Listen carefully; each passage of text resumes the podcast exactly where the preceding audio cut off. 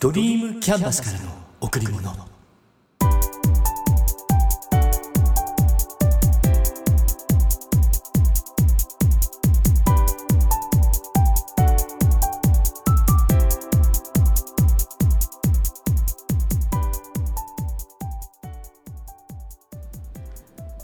皆さんこんにちは。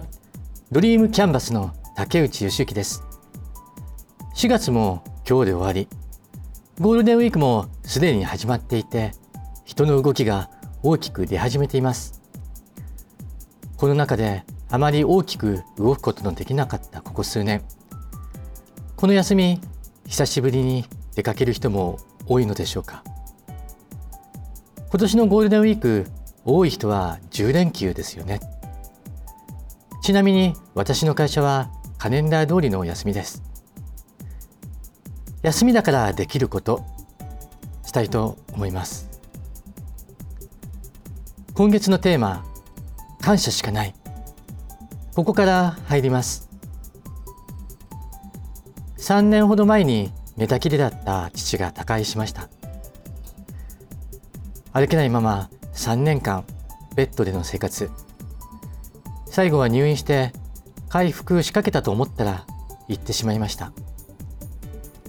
それからいちねんが過ぎ、にねんが過ぎ、母は寂しさの中にも力強く毎日を過ごしています。だけど昨年の秋頃に歩いたりするのが大変になって、入院をきっかけに施設に入ることになりました。実は施設に入ったのは昨年のじゅうにがつ。これは私にとって大きな決断がありました。父が倒れて家での介護が始まった時には母がいて、同じ部屋で生活していて、小言を言い合いながらも助け合うことができて、でも母には今父がいない。そんな中で母は人と接する機会が大きく減ってしまっている。まして自力で歩くことも困難な中、家での生活はかなり無理な状態になってしまう。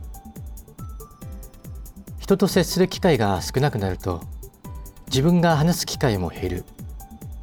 そうでなくても父が亡くなってからは言葉数も少なくなって、こちらが話しかけない限り自分からはあまり口を開かなくなっていました、うん、それでいろんなことを考えた挙句、施設の入所を決めました。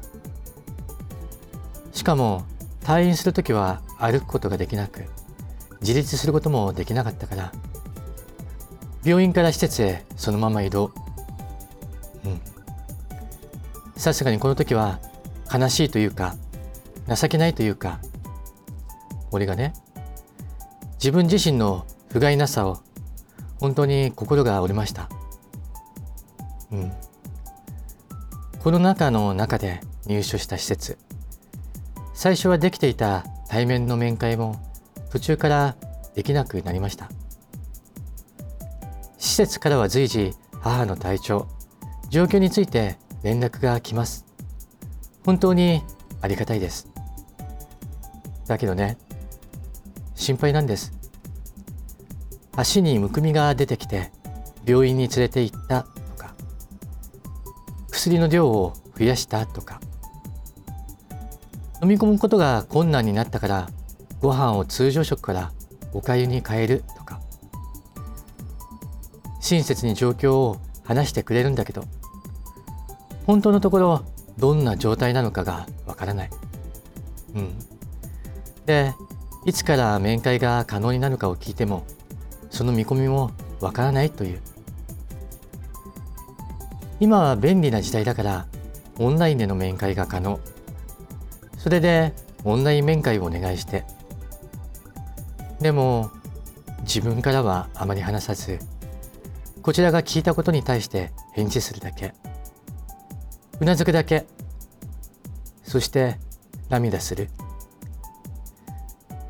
認知症の症状が進んでいる。だから私が言っていることが届いているのかもわからない。会わないうちに私のこともわからなくなるかもしれない。そんなことを考えると悲しいし怖くなる。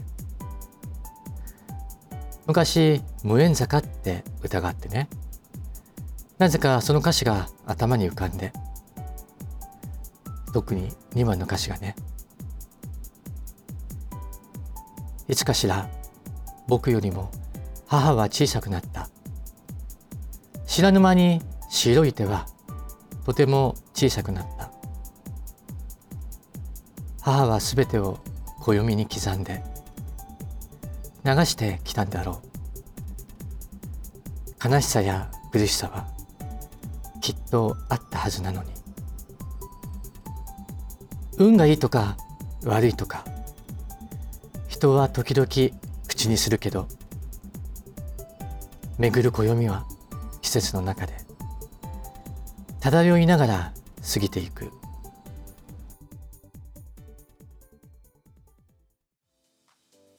自分で言うのも変だけど、小さい時に優しい子になるように育てられました。うん、実際そんな子に育っていたと思います。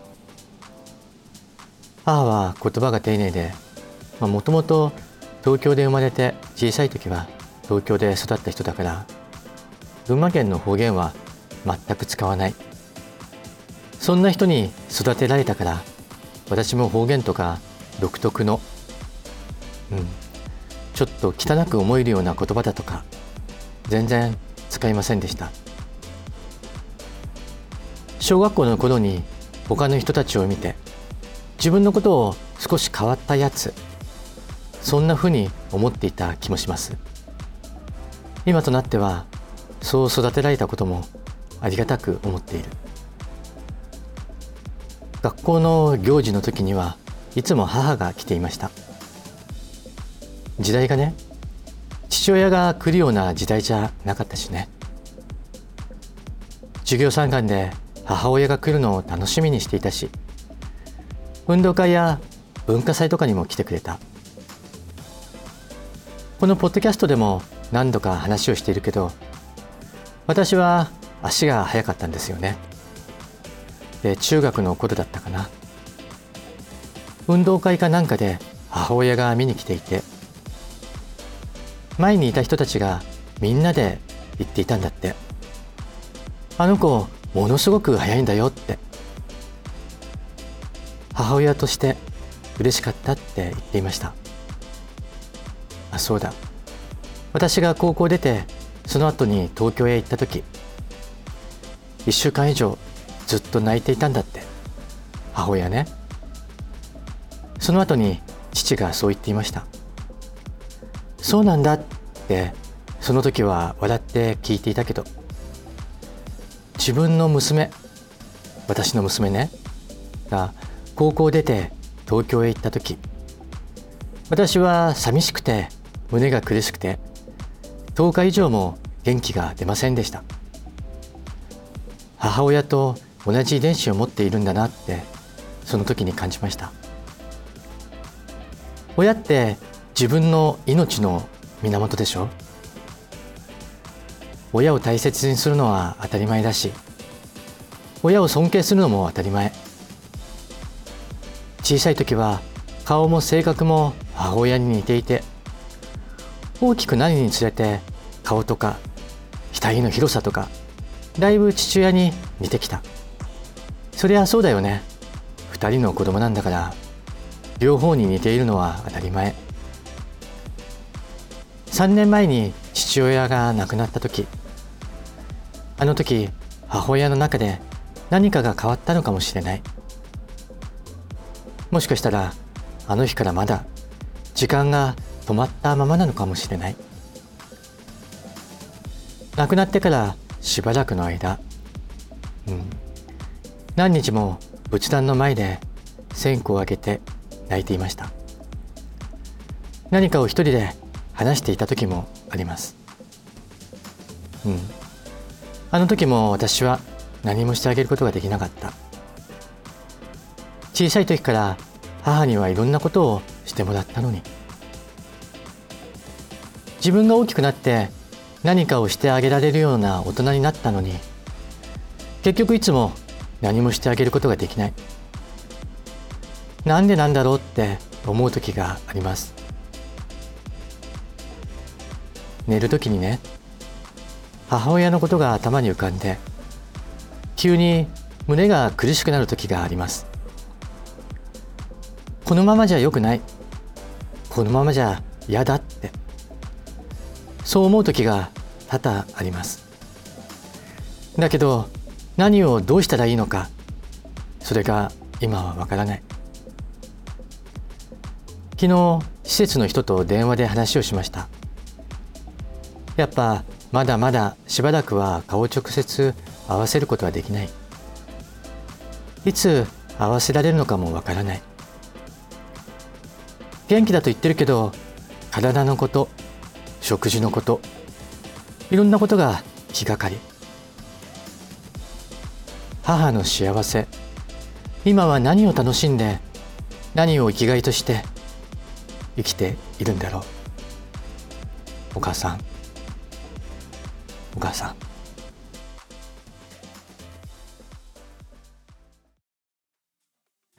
今月のにじゅうろくにち、年いっかいの体チェック、人間ドックへ行ってきました。いつも行くその病院ははちじからが受付なんだけど、毎年それよりさんじゅっぷん以上前に受付してもらえるんで、この日も家をしちじまえに出る。うん。それでしちじはん頃には病院に到着して受付も済ませて、その後検査の開始。昨年この時期ちょっと太っていて、体重を測っていたらいつもよりかなり重くて、うん、この人間ドックをきっかけに週一のランニングを始めたんですよね。今年は減量が成功して昨年よりごキロぐらい減っていました。食生活と飲酒と運動不足。一番大きいのは今年のにがつからお酒を飲む日を減らしたってこと。以前はほぼ毎日、年間さんびゃくろくじゅうにち以上はお酒を飲んでいましたから。で、最近は週にいっかいかにかい、激減ですよね。飲まないようにしていたら毎日飲むこともないかって思うようになって、うん、もう安定してきました。お酒を飲まないから肝臓に関する値も正常値。気になるガンマ ジーティーピー も昨年の半分になりました。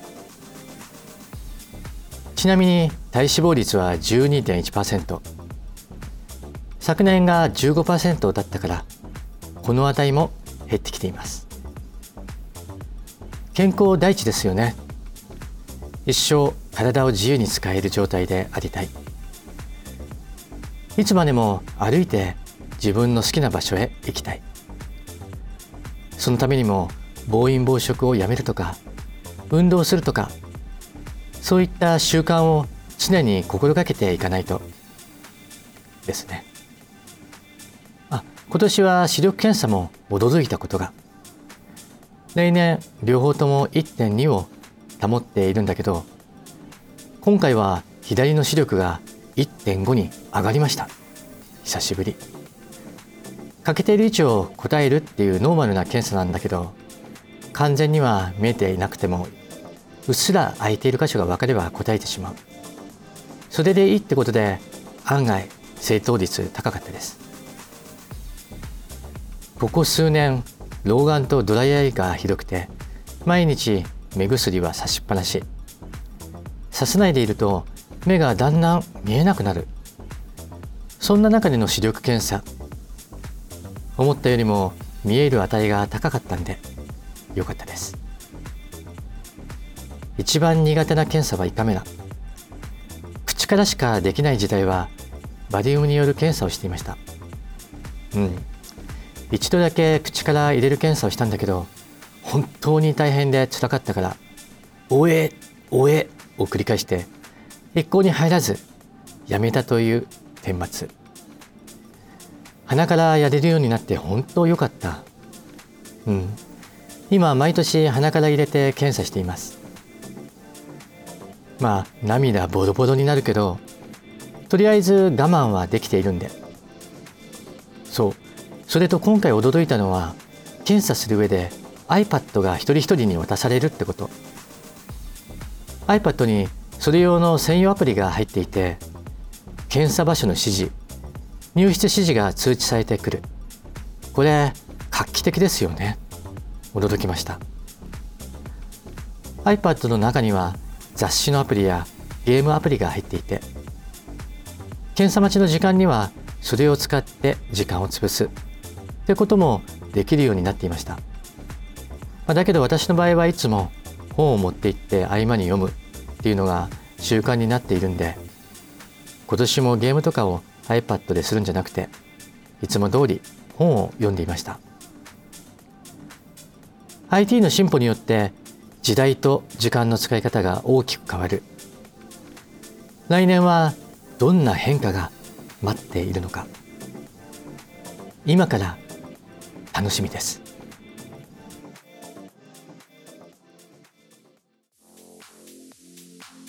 新しいことを始めるっていうのがすごく好きで、それは自分がやる場合はもちろんのこと、何かがやるときも関わりたいっていう気持ちがものすごく強いです。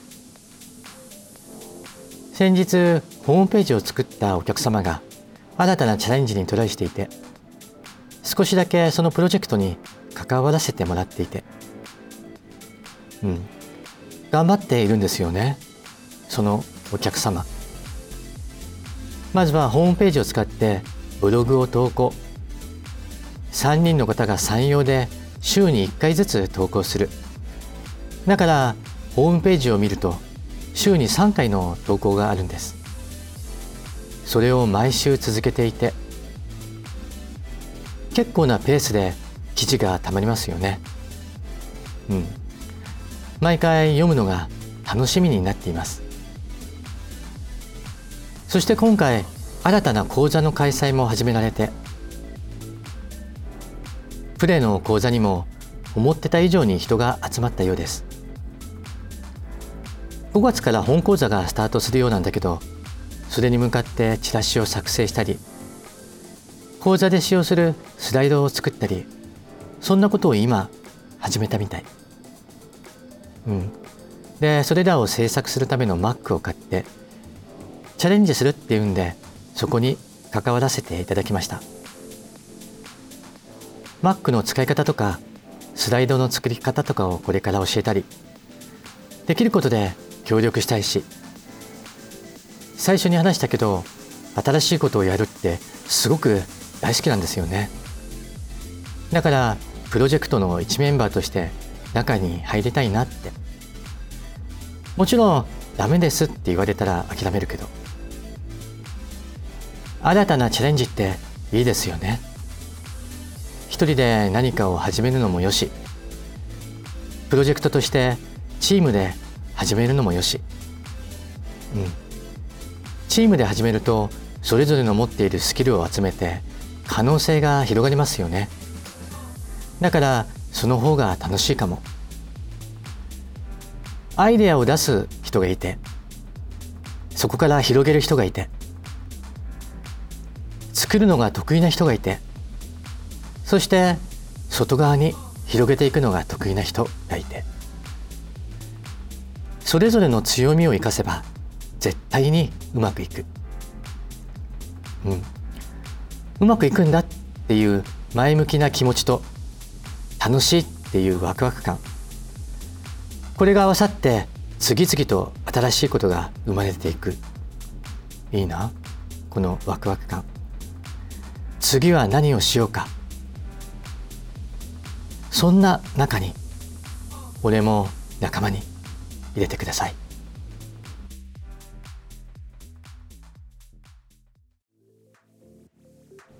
本棚から古い本を取り出して、ちょっとめくって目に留まって、頑固と信念を一緒にしないこと、協調と妥協も同じ、そう書かれていました。信念を持つこと、負けないことは大切、でも頑固は良くないこと。自分が強く主張を持ったとき、頑固と信念、どちらが心の根っこにあるのか、一回一回自分に聞く。協調と妥協も同じ。協調はいいけど妥協はいけない。すごく素敵な言葉ですよね。信念を持つことは大切だけど、頑なになって人の意見を聞き入れないとしたら、それはわがまま、頑固です。それじゃあ先に進まなくなってしまう。今の自分を俯瞰して、頑固なのか信念なのかを冷静に見てみる。うん、そう思うな。そして人に合わせること、協調性を持つことは大切だけど、自分の考えを持ちながら、その考えが素晴らしいんだって思いながら妥協するのは良くない。思っているならとことんそれを伝えきる。それって必要なことだと思う。あなたにとってかけがえのないもの、それはあなた自身です。あなたへ贈られた最高のプレゼントを大切にしましょう。今しか体験できないこと、今だから体験できることを自ら進んでやりましょう。楽しんで。皆さん、今日も笑顔でいましたか？笑顔でいれば幸せを感じることができます。笑顔でいれば毎日が楽しくなります。笑顔でいれば幸せが人に伝わります。笑顔でいれば人と人とがつながっていきます。ドリームキャンバスからの贈り物、今日はこの辺で。